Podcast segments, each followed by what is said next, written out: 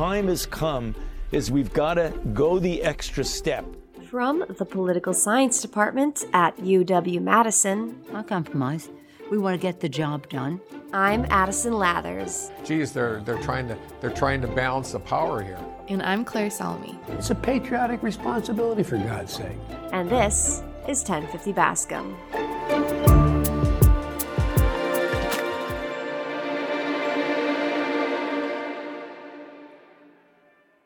Today on 1050 Bascom, we are excited to talk to Devon Wilson, the LNS Associate Dean for Diversity, Equity, and Inclusion, a position that was actually created earlier this year. Dean Wilson previously directed the Center for Academic Excellence, where he has been credited by leaders across the university administration for transforming the campus experience for underrepresented students. He is also a sought after expert in the national DEI space and holds a research position in the Wisconsin Equity and Inclusion Laboratory at UW Madison, where he is focused on the academic integration of student athletes as well as different learning outcomes in undergraduate education. Well, anyways, might as well hop into it. Okay. Thank you so much for talking to us, and thank you for joining us here in person for our first in-person show. Well, thank, you, thank you for having me. Thank you for having me. Yeah. Um. Have you have you been on the podcast before? I have not been on this podcast, I but I have so. I have been on. I think um, I did a podcast for student employment uh, around kind of generational kind of diversity and that. So it's always good to kind of be in these you're low key a podcast yes, man. Yeah. Well, I'm trying to. I, I, love it. It's a great way of kind of sharing, you know, what's going on and engaging in, you know, very important conversations. So I, I like having this, especially having this opportunity with both of you. You know, and uh, this is this is the intergenerational thing happening right right together here that we're having this conversation. So you know, we can have an opportunity to even model that. That's always a good thing. Yeah, we're looking forward to a great conversation today. Yeah. So, anyways, uh, how about you tell us a bit about yourself and your career and academic pathways, so to speak? Yeah, I would say I was born in Ann Arbor, Michigan, but grew up in Beloit, Wisconsin, and you'll you'll understand why in a, in a minute. I grew up in Ann Arbor, a town similar to Madison. They always get compared in a way, but very much in humble settings. You know, first generation college student, free and reduced lunch, um, but even in the context of that, a lot of love and not only love that really came from my family circle, but really, you know, friends and parents and, and really having a network that I think was very valuable to me uh, growing up. And, uh, you know, one person I always like to give an example of is Joan Berman, who's a mother of my friends. Uh, she's a teacher. And this is an example of it. I remember coming home after seventh grade and we all kind of put our schedules on the table and we were eating lunch. And she came by to see what we were taking and she immediately grabbed my schedule and switched me off. I had not even, I couldn't even finish the lunch. right. She switched me off. I'm in the car on the way to my junior high. She was explaining to me tracking and the fact that the classes that they put me in weren't going to have me on the college pipeline, uh, preparatory uh, pipeline. So, and I didn't quite understand any of that. But I remember her walking in to the office and demanding that they change my schedule. And so obviously here's a woman who is about six foot, blonde, short blonde hair, white, and then you have me. And they're looking at her it's like, you're not my, my, you're not his mother, right? But assuming a lot of stuff around that, right? But her response was classic. Today I am. And she changed the schedule and they said, well, we're worried about, you know, you know, it was a math class. And so she got me a tutor. Um, she said, I will pay for the tutor. And it was just, uh, it was like this transformable moment of just ways in which we talk about allyship today, ways in which we talk about the way of supporting people. That just was like this pivotal moment in my life. The, the thing about the, the, the tutor she got me from University of Michigan was someone, I know she knew this, who also liked to play basketball. So she built this, she built something in the, you know, got me somebody who could work with me on stuff. She made me take three years of Latin that I didn't even understand. But the thing about it is when you have somebody who is this mentor or sponsor, I had those kind of people growing up. And she was the reason I got into Beloit College. I remember deciding that I wasn't going to go to college. And she made me sit down and complete the only application I ever completed. And they did not send my acceptance letter home. They sent it to my guidance counselor, which she probably also understood, right? And they called me down to the guidance office and I said, like, I'm wondering why they get called. I'm thinking, did I do something wrong? Because, you know, sometimes you get called to the office, you're thinking there's a problem.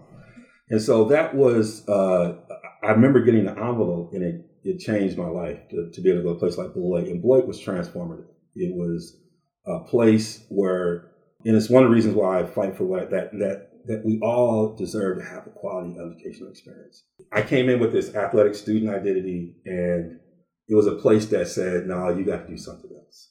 And the way in which faculty engaged me, faculty got me connected to things I never thought I would be able to do, kind of built confidence in ways that I thought was transformative. And it changed the way I really thought about education, but also gave me a sense around some of the inequities. Because I could look around and see, wow, folks came in here with a lot more resources. Folks came to the table already set up in ways. But if there's things we can do to really transform the experience, it can be valuable. So, Beloit, I, I, I majored in psychology, and I chose that major because that's the one I could explain.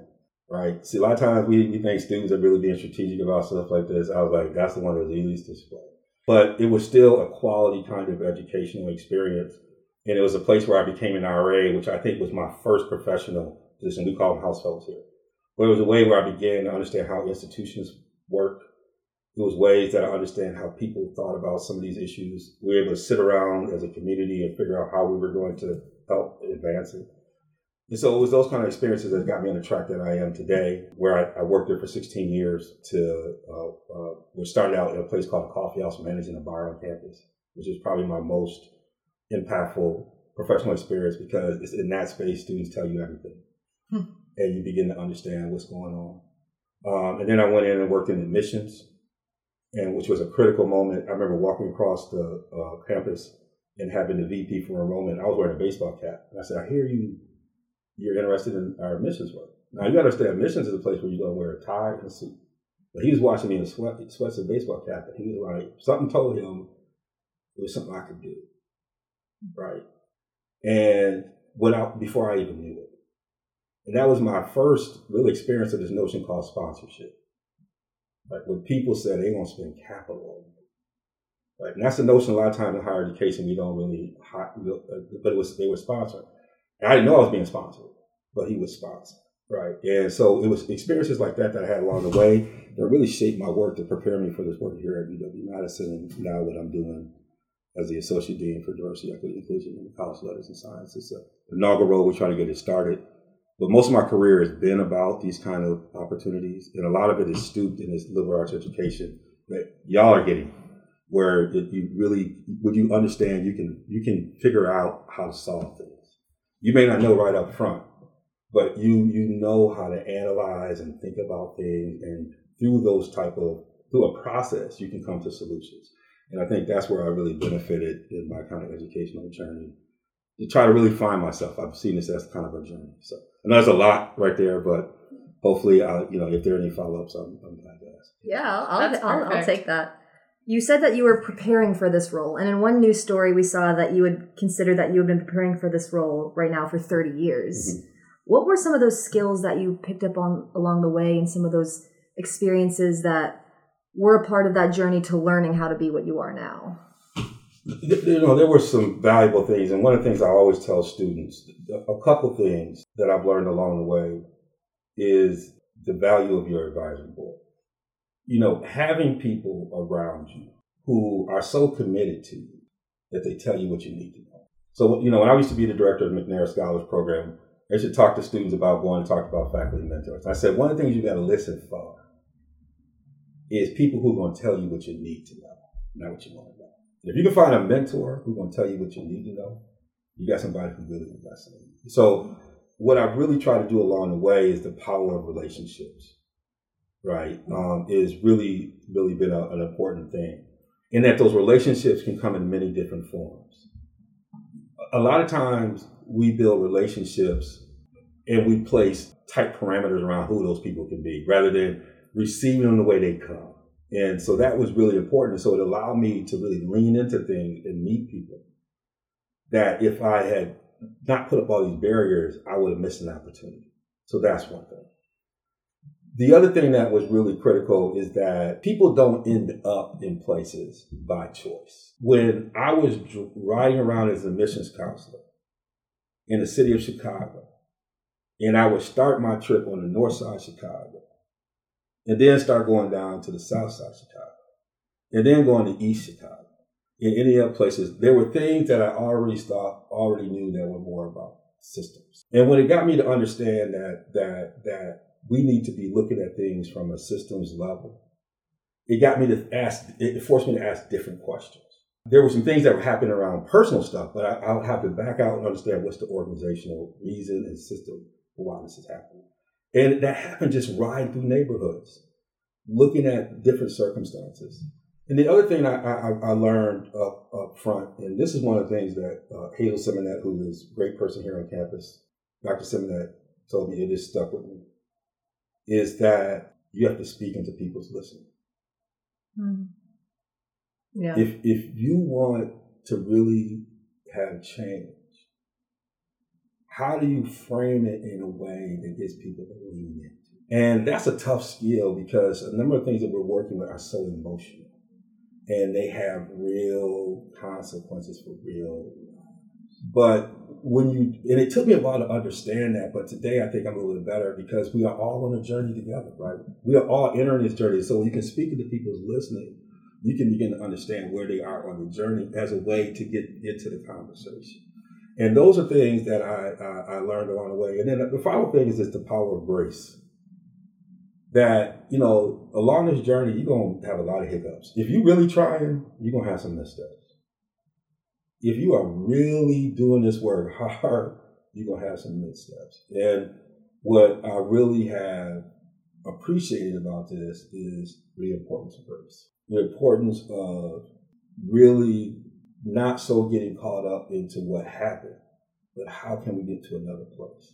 based on what we just had. You know, and so there's a number of things I've learned along the way, and and I know this is a lifelong journey, and you know I'm not a finished product, and knowing that I think is helps me with roles like this because I'm not coming into this like I got to have all the answers. What I'm coming into is that that I can do this collectively with other folks, and I'm going to make some missteps, and but the key is that I'm going to try to figure out how to continue to help support moving this work forward at a place that I think can do it right? Uh, it just takes the right thing to do. And then the, the final thing I would say is this: is that this work is mission work. And so when I talk about this in the context of a place like Wisconsin, when I understand that, how did, what does this mean for the Wisconsin experience and the Wisconsin idea? It helps to contextualize it. That contextualizing what we do is really important. What does it mean for this moment? What does it mean for this place? And so when I when I really figured out how to zero in on those things, now you can ask different kinds of questions right? So when I when I talk about student experience and talking to new faculty, I said one of the important things to think about in the Wisconsin experience is who's getting it, who isn't, and why. Fundamental question. We got to be scanning for that. And then how do we help to make sure that people get what we promised they would get? That's fantastic. Yeah. I feel like that could be its own. That's a whole episode in itself. Is just wise things that Dean Wilson tells us about our lives. Words of wisdom. Yes. Um, you started talking about your position in the Division of Diversity, Equity, and Inclusion. Would you be able to just kind of give us a broad 3,000 foot overview of what the background of that division's development has been in 2021 because it's new, as we've heard? Yeah, so I, I want to make sure I reframe this the right way so that everybody understands. This is a new role, a novel role in the College of Letters and Science. In saying that, the university has a history around this work. And I think one of the things that we don't do very well, and we don't even very well even share with our students, is that we have a history of that the university has been doing this work easily since the 60s in ways that people haven't done around the country. Uh, there are programmatic efforts we've been doing statewide since the 80s that are in all campuses. And so what, when I say this is that I say this role is building on momentum. And so we're in an inaugural uh, position uh, in this. Um, in my previous role in the college, I was the diversity coordinator, and I was also the assistant dean and director of the Center for Academic Excellence program. Now, that's an important program because that program's lineage goes back to the five-year program, which started out in the 60s. So I want to say that, you know, in, in that program morphed into the academic advancement program, which was then moved to the College of Letters and Science. So that tells you that's where the College of Letters and Science really began to situate itself from a programmatic standpoint in this work. And it's grown over the years and infrastructure grew over the years. So when I arrived in 2006, Dean Sandefur was very interested in really organizing that work. Dean Sandefur, I believe right now is a provost at uh, Oklahoma State University. He still, he might be still there. Incredible person. And he understood that we need to figure out how to organize it work. So when I came in, that was part of the job that they asked me to do. And I took on this kind of college level of a, coordinator as well as helping to organize these sets of programs into what became the Center for Academic Excellence. And, and, and then we started to organize our governance structure, uh, which was our Equity University Committee. And so there was some work being happening that was pointing towards this role. And so this role is began was like really as um, uh, Dean Wilcox came on and made this his priority. This is something that he really wanted to do. Begin to say that we need strategic leadership in this. So this work is building on a lot of work that's been happening in the college for a long time. It's, but now it's about having someone who can help to really organize where we can go along with the dean and all the other folks in the community. And I think it's important to understand that a place like the College of Letters and Science is the size of Northwestern. I learned from one of my colleagues, Chris Brown, that I think we cover 1.5 or 1 million square footage, a lot of stuff. Last year we had uh, departments report over 400 diversity related activities they are doing. We have a lot of active people doing really good work. Right. So part of what this role is to do early on is to to amplify. We need to amplify. Um, I would say I'm from Ann Arbor, Michigan, and I, I don't want to offend anybody from Michigan, but I'm from Ann Arbor, so I guess to play. I can say that first team I ever played for was Union Wolverines. Michigan will tell you when they cross the street we will at a place like Wisconsin, we will have a discovery for uh, uh, uh an uh, illness that we might not let people know, and part of that's just who we are. But what, what I see is we have a lot of good work happening in the college. And so part of the job is also to work with our colleagues to elevate a lot of this great work folks are already doing on the ground to make people aware of it. It's really important. And then the other thing that this role is trying to do early on is create alignment. Alignment within the college, in alignment with the campus so that we're doing this work collectively. And so that's really a, a, a phase one type of, uh, of, approach that we're trying to do. And the other thing that we're trying to do is also engage. What, when I talk about square footage, I talk about all those great people doing our ground. We have these great students. How do we connect with you and get a sense of what you're saying on the ground? And when you think about the scale, that's a very difficult thing. But one of the things we're going to try and do is some virtual listening sessions where we can begin to understand what people are happening on the ground, and then how does that help then shape the directions that we want to go as a as a college. So that's part of this new role. That's part of this campus-wide system that's developing.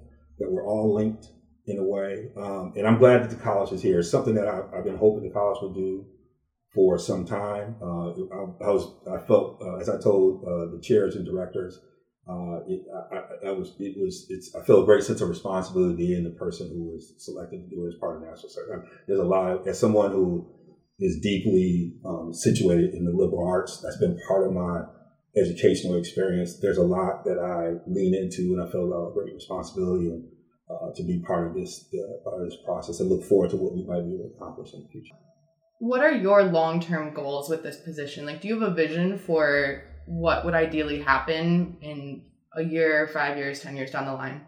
Yeah, and, and right now we're curating that. So one of the things I think is really important about um, what I frame as strategic diversity leadership is organizational change work. And so part of what we're trying to really under, trying to do right now is do a, a, a organization wide inventory, right, to understand where we're at. And then from there, where where are some of the big bets or opportunities we can do to kind of help move it forward? So I don't quite have that figured out. You know, I started June 15th. It's and one of the things that's interesting because people are like, well, you were here in the other role. One of the things I've been trained to do is that some things you got to leave at your old job. There's some things you can bring. If I would give students anything, when you transition from one thing to the other, people assume that those skills that you need will, will, will transfer with you. Some of them may need to, but you need to do an assessment and figure out what else you need to build into your portfolio to do the job. And so part of what I'm trying to also understand in doing this, this is a great question, is is really one of the first steps you do in this work is you do that type of inventory. Because in that inventory, it gets you to baseline. And then it allows you then to say, hey, here's some things we can do in a year. Here's some things we can do in three years. Here's some things that might take a little bit longer. Then you got to message that, right? So one of the things I always tell students when you are student leaders, to be a great student leader, you got to be okay with the real impact's going to occur when you come back as alum. When you understand that, you can get to the work. you, you, can start to really get focused. You don't get so caught up. And so those are things we can do. But I think so. What, so what we want to try to do in the first year, if I if I were to just put it on concrete, is really understand what's going on. Find a way for folks to really be able to provide us with information and feedback on what they feel, where they are, which is very difficult with a, a place the scope and size of LNS, but we got to try to do. Um, and then continue to build and support resources. We've we've had some great alums who are really committed to doing it. One of the most difficult things to do is to make sure you have resources. We have that's one thing about Wisconsin. We have people who, who are really not only going to talk about, are willing to invest in it. Uh, but we want to make sure whatever they invest in in the right way. And then we have some things right now that are piloting and, and going really well, particularly in the student area, that we want to see how we can scale. And we still need to kind of monitor those things to see if they're scaling the right way. But our number one thing in the first year is really assess and understand what's going on so that when we make a decision to go in a strategic direction, we have a sense that we can get there, right? So every fundamental question I try to ask is what's the sustainability? If if you don't know how you're going to sustain it, then you can't do it. Isn't that the truth? Is, is, that the tough one, right? Isn't that the tough one? Because yep. if you if because then you just got a lot of activity, right? So if you can't figure out how to sustain it, then you got to figure out whether or not that's worth investing in. Mm. Because what what happens if you start doing something as students and you really start feeling good about it, and we don't have the resources to do it, and it's gone, aren't you going to be mad? And it's not because people didn't want to really do it, but it's very complicated, right? And so one of the things I try to ask a fundamental question is, what's the sustainability strategy? Right? And if if we can't sustain it, let's either frame it a different way to know that it's a pilot or it's, it's a temporary thing, trying to do some exploratory things, or you know, or let's hold off on it until we can do. So we're, we're really trying to, to, to do some of that. But we've got some great activity going in the college. We have some great stuff going. But right now we're trying to see how those things are like kind of sustainable strategies. And so, you know, we try not to come out with these things until we really know that this is something that's got some traction, right? And so because we want we want to then get all the energy around to really push it forward. I, and I also have to remark it's it's interesting to see the effects that putting that labor on students and putting mm-hmm. that labor on mm-hmm. staffs to do these kind of initiatives for them not to know if it's going to be anywhere, if there's ever going to be fruit of their labor in four years, five years, six years. Yes. That we'll see probably yes. an amount of backlash after these past yes. after this past hectic year to yes. that. Yes. But you, you touched on uh, Dean Eric Wilcox, and we actually spoke to him mm-hmm. about a year ago around this time about the intersection of the pandemic and a renewed civil rights movement across the nation, mm-hmm. and to some extent on campus as well. Mm-hmm. At that time, it felt like we were in a moment of both hope and crisis. So, mm-hmm.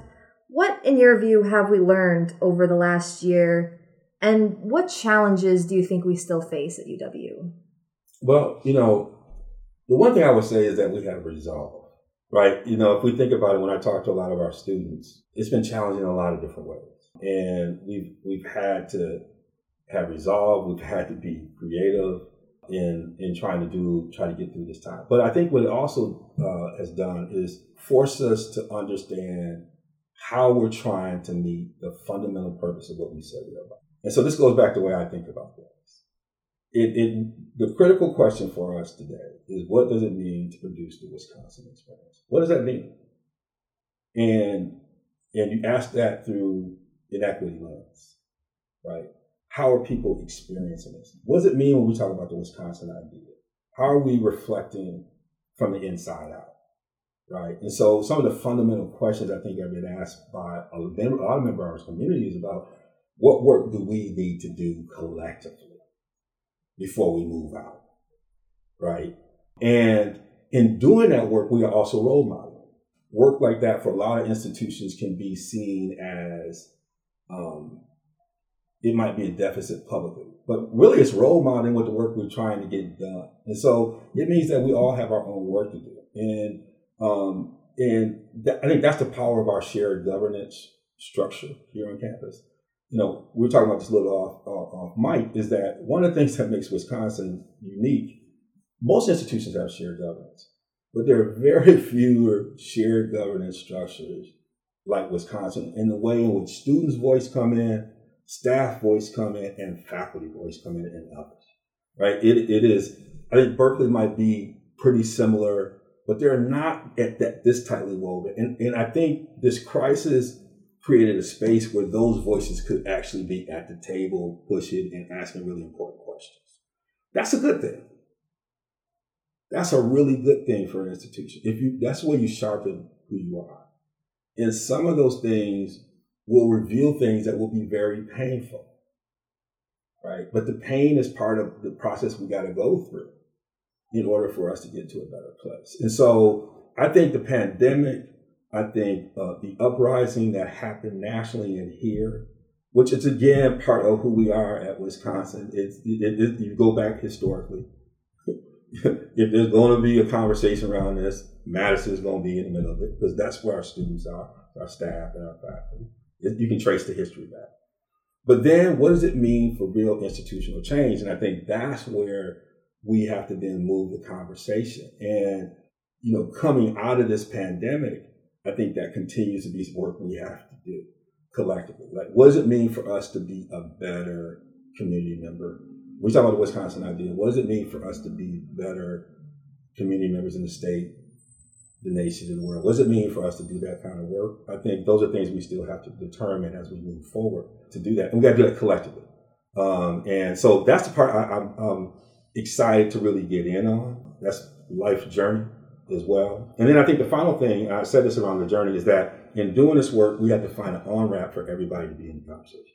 So, and I think that that's work we still got to do.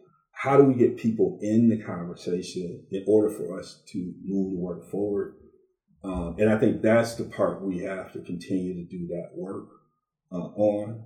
Um, I know I've always got to check myself at the door around it because either emotional his emotional issues. Every time I call my mom, I'm talking about her growing up in South Carolina, you know, um, the challenges of her in terms of her uh, uh, as, uh, as a uh, African American woman growing up in South Carolina, trying to go to not being able to go to college. Like those conversations, I'm coming to work. There's a lot that com- I come to work with, right? So I got to be able to understand that as I'm getting in, but we all got to find a way into this conversation. And as we're talking about the events over the past year, I guess now it's a little more than that. Um, we have noticed in several articles that you've been quoted in, mm. you've talked a lot about how COVID, especially, has sort of packed this extra punch for hmm. first generation mm. students yes. and some underrepresented students on campus. Why is that the case? Would you be able to explain maybe what the systemic underpinnings of that are? I think what it did was it elevated challenges are already. And so, you know, when we, uh, especially in a remote learning space, we are assuming people have a privilege in a space to do learning that is equal. Now, I'm not saying our, our instructional, I think people did a really good job of understanding that, right? But it, it, what it what it did was create and, and amplify opportunities where students have responsibilities that go beyond just getting their academics, that they're able to manage better when they're here. But then when they're in a remote situation, those things are then getting amplified, meaning they might be taking on additional childcare. They might be taking on other financial burdens. They might be taking, in addition to trying to figure out how to get through organic chemistry. So it already complicates an educational experience. And I think we try to work hard to mitigate that. But then some of those things are definitely realities. On top of it, this social unrest, of which for many of these students are that's family. Even though I don't, I might not know you, that's family. Right. And so that takes on another type of emotional burden in addition to this stuff. And then it starts to amplify things that are happening in their educational space that might not have been amplified before, but are now they are aware of. And a lot of times they're doing this in isolation. So it's so good to see y'all here in this studio. You know, I've been But I've been doing a lot of Zoom and Teams, right? And we assume what we see on that screen is all good, but we don't know what's happening right here, right? And so it's all in that context that it becomes an additional burden and tax. And then the other thing about it is that some of the stuff then falls to staff and faculty coming from many of these same communities. Because uh, this work they're doing in their own personal space, but then they also have students and others, graduate students, faculty who are leaning, and they're also. So there's there there is a tremendous amount of additional stress in terms of holding some of this up that I think was was always there, but was amplified by the circumstances of the pandemic. That makes sense. Absolutely, yeah.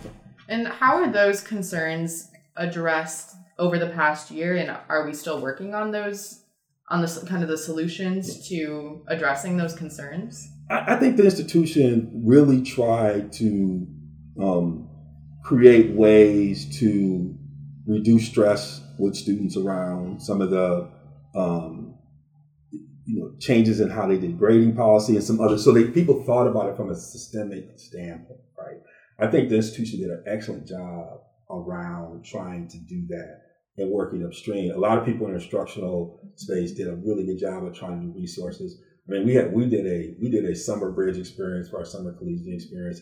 Our our do it was incredible in terms of providing and others in terms of providing uh, resources for students so they can be able to do this six week program. So people people I think people responded, and also this is new, right? So people were trying to innovate and do this coming out of it again an organizational design that was built for an in person experience. Right. So that's why I would say these are this is a systemic issue. We have to think about organizational stuff. People we were set up for a residential space. Even in that space, we're still trying to deal with these challenges. And now we're trying to convert this to a remote space. But all those challenges we are trying to deal with in person, we're just trying to do it remotely.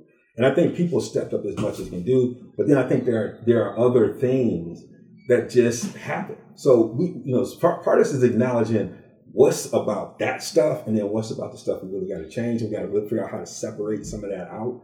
But I think institutionally people try to do it, but it still means we got other work to do. So I think that's an important part of, of all of this.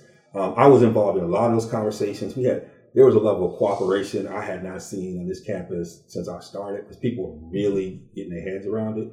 So I think there's a lot, a lot of things uh, that were happening that were positive, but it's it's in a, it's in an uh, in, in, an environment that none of us was prepared for like just globally we're prepared for, right? And so I think in those environments, you know, you start to take scabs off really deep wounds, right, that show themselves in ways that you like, wow. And so you realize after this, we got to still repair that stuff, right? So we got we got to get back, just coming back. We just now coming back, just seeing all these incredible students on campus. It, it just getting used to that flow is is part of this. You know, that's kind of how I see it. You know, but I, I still am aware that we got so much more work to do, right? Uh, but understanding that there was a context there we are trying to operate in that it's still going to be here for a while because we're still we're sitting here together, but we got masks on, right? So you know, I can't smile. I'm trying to smile. I'm trying to do like all those things matter. I, I said to somebody, all the pieces matter that matters. Like to, when we're trying to solve this, all these little pieces matter when we're trying to deal with these very complex issues. I think I'd like to hop into some more recent events. Mm-hmm. There's been several debates around historical monuments on mm-hmm. campus. Mm-hmm. The most recent one was regarding Chamberlain Rock that was removed last month. Now, I, a student journalist, I got to see a lot of the surface tension. Yeah. I got to see the BIPOC coalition's demands to remove it. I got to see anger from student activists.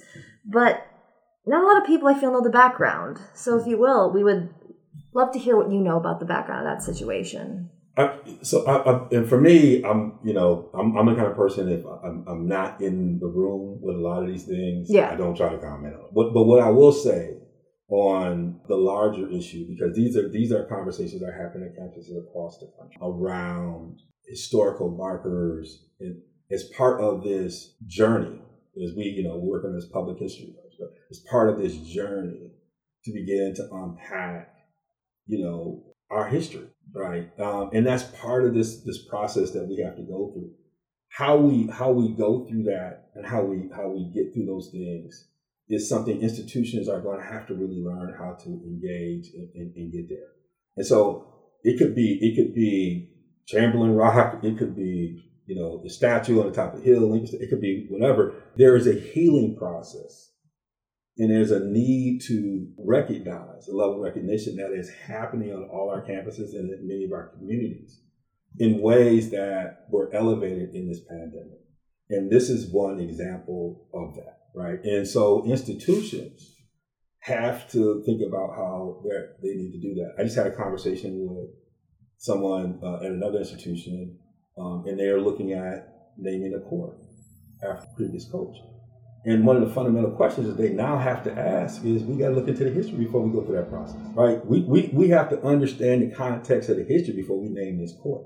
A lot of these conversations around this process is something that higher ed institutions have to understand that this is part of what we need to do. And so what's happening in the moment on any particular thing is hot button, but there, there's a whole history uh, of another hundred things that we're going to do. So how are we going to engage this and how does this then move us forward in terms of what we hope to have happen and who we are as an institution is, is part of this thing. And so for me, that's, you know, more of what I'm trying to figure out is how, you know, what does this mean for how we do this in a way that recognizes the history, the pain, a lot of the injustice, but how does it also then move the institution forward?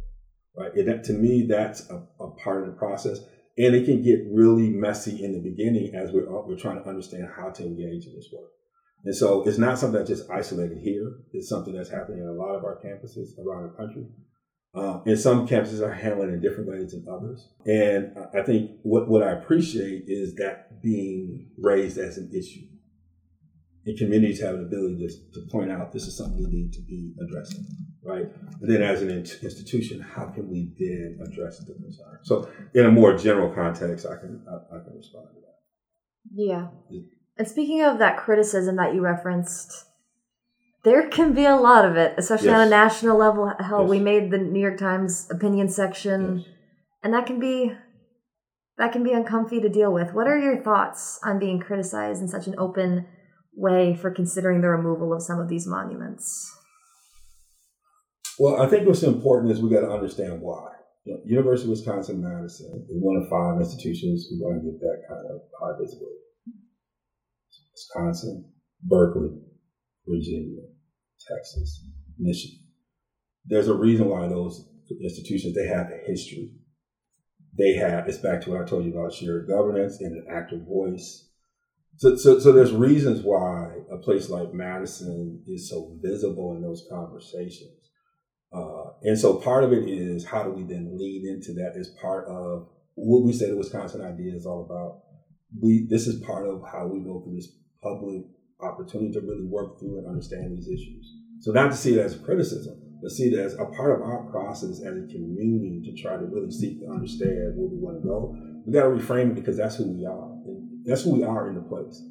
You know, we have a lot of peers that this stuff has happened to. They're not ending up on these in these spaces. There's a reason why Wisconsin Madison's in these spaces. There's a reason why Berkeley is in these spaces. There's a reason why Texas Austin is in these places.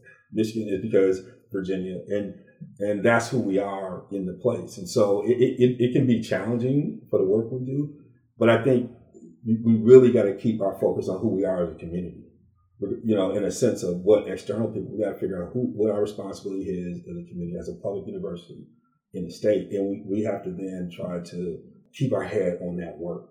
Uh, someone famously told we talked to us the other day. It was funny because he's from Milwaukee, one of our alums who's doing some incredible work he said, he said, uh, he said, he, he, was talking to uh, the mentors organization. he said to him, he said, the work is the work.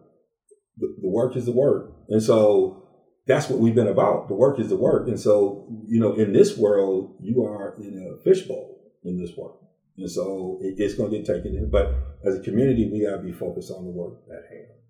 What does it mean for you two? What does it mean for me? What does it mean for all of us to be in this community together? How we want to move this work forward? And we're going to have a lot of external audiences contributing to it because that's who we are in the place. And then we just have to keep, once you accept that, then you don't get caught up in all the things that, that happen. And that's kind of how I try to move forward. Mm-hmm. That makes sense? It does make sense. Okay. Yeah.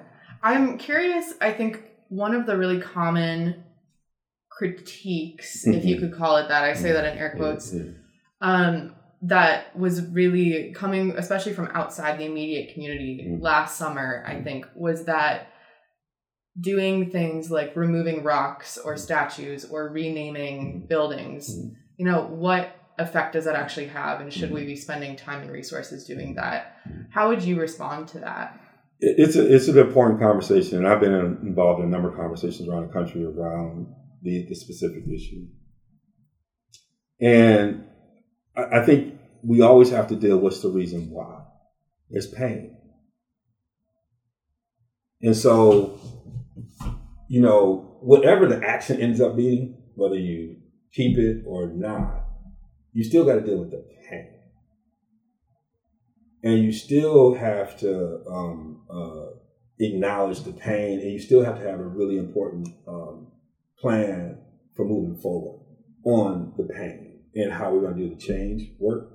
And so, um, uh, in, in understanding when, when we under, when we frame it like that, when we frame it like what is it for in our context, what does this mean for when we say the Wisconsin experience? What does it mean for when we say the Wisconsin idea? How does this fit into that? in terms of moving to work. And so whatever decision we make or not, how does it still move that work forward in a very authentic and real way? That's that's the important part of this. Right. Um, and so it doesn't belittle whether we move, remove or not.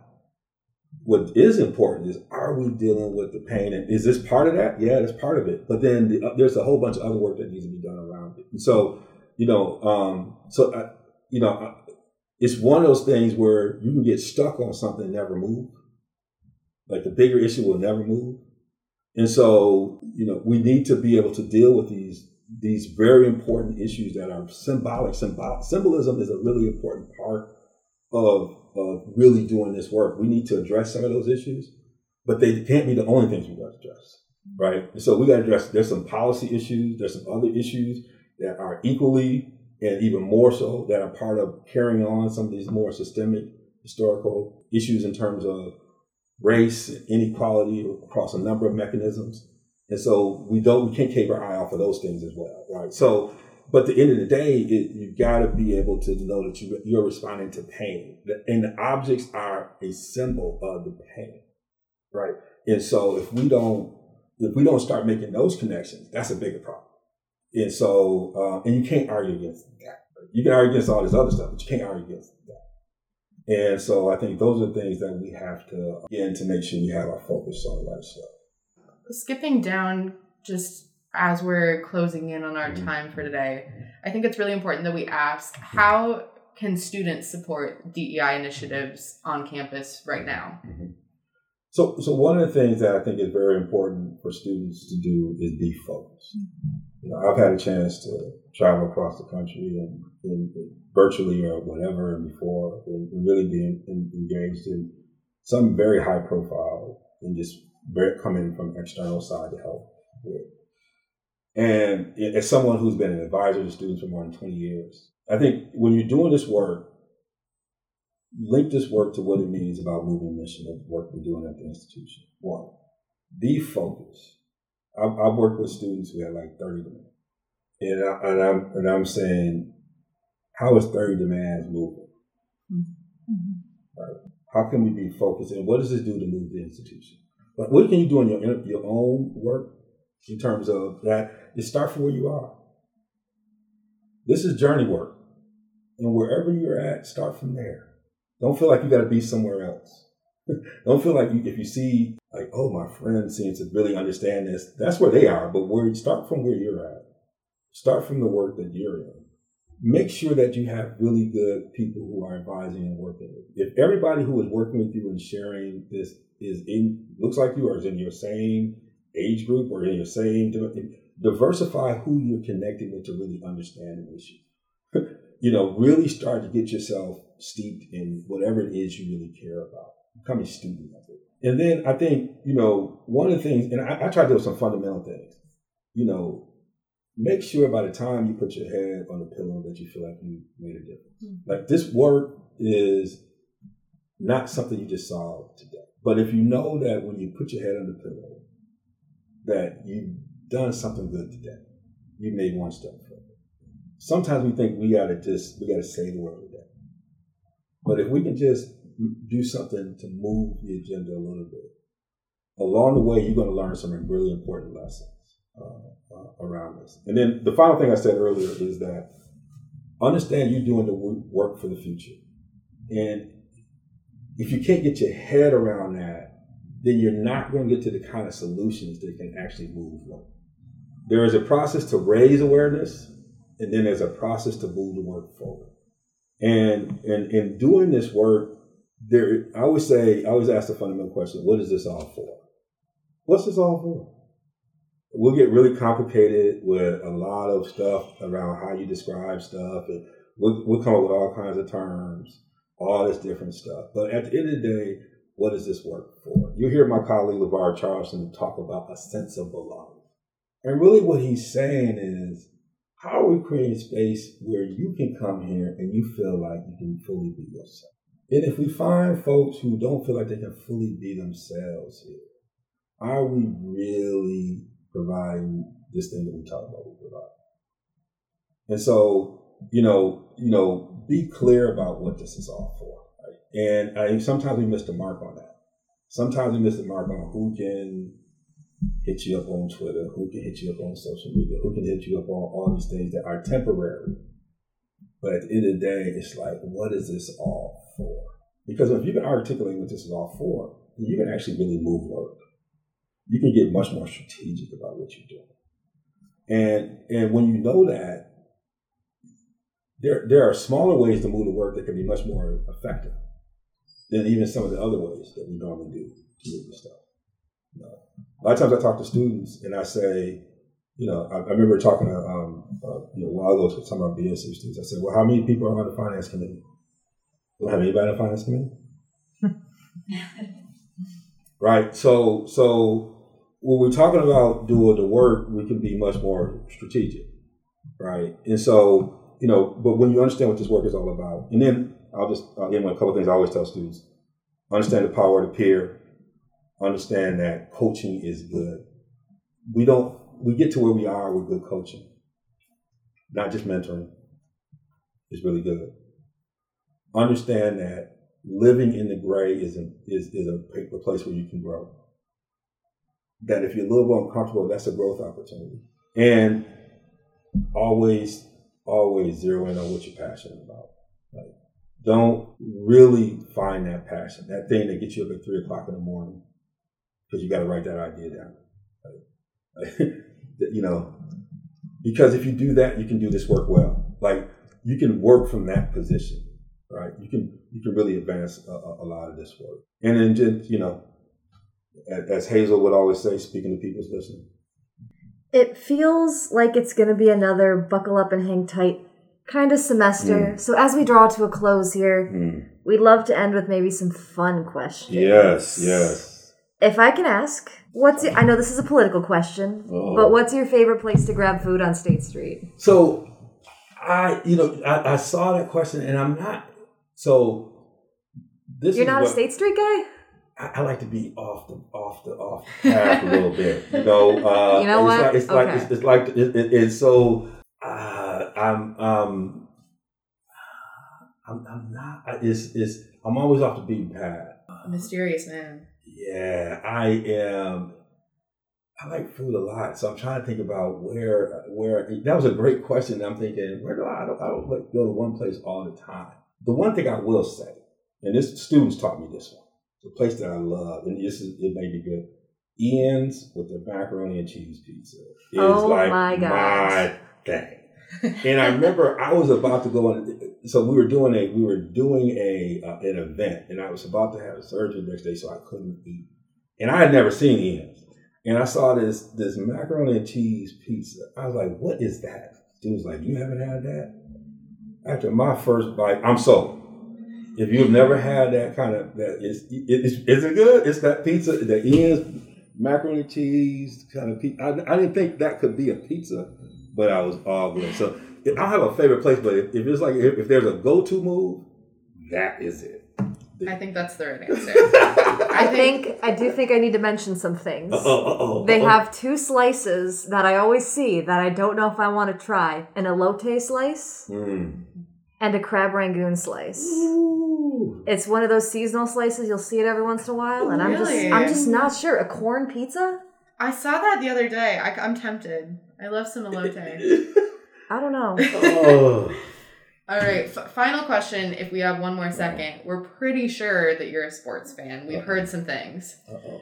Which Badger team, if you had to make a projection, do you think is most likely to make a serious national championship run this year?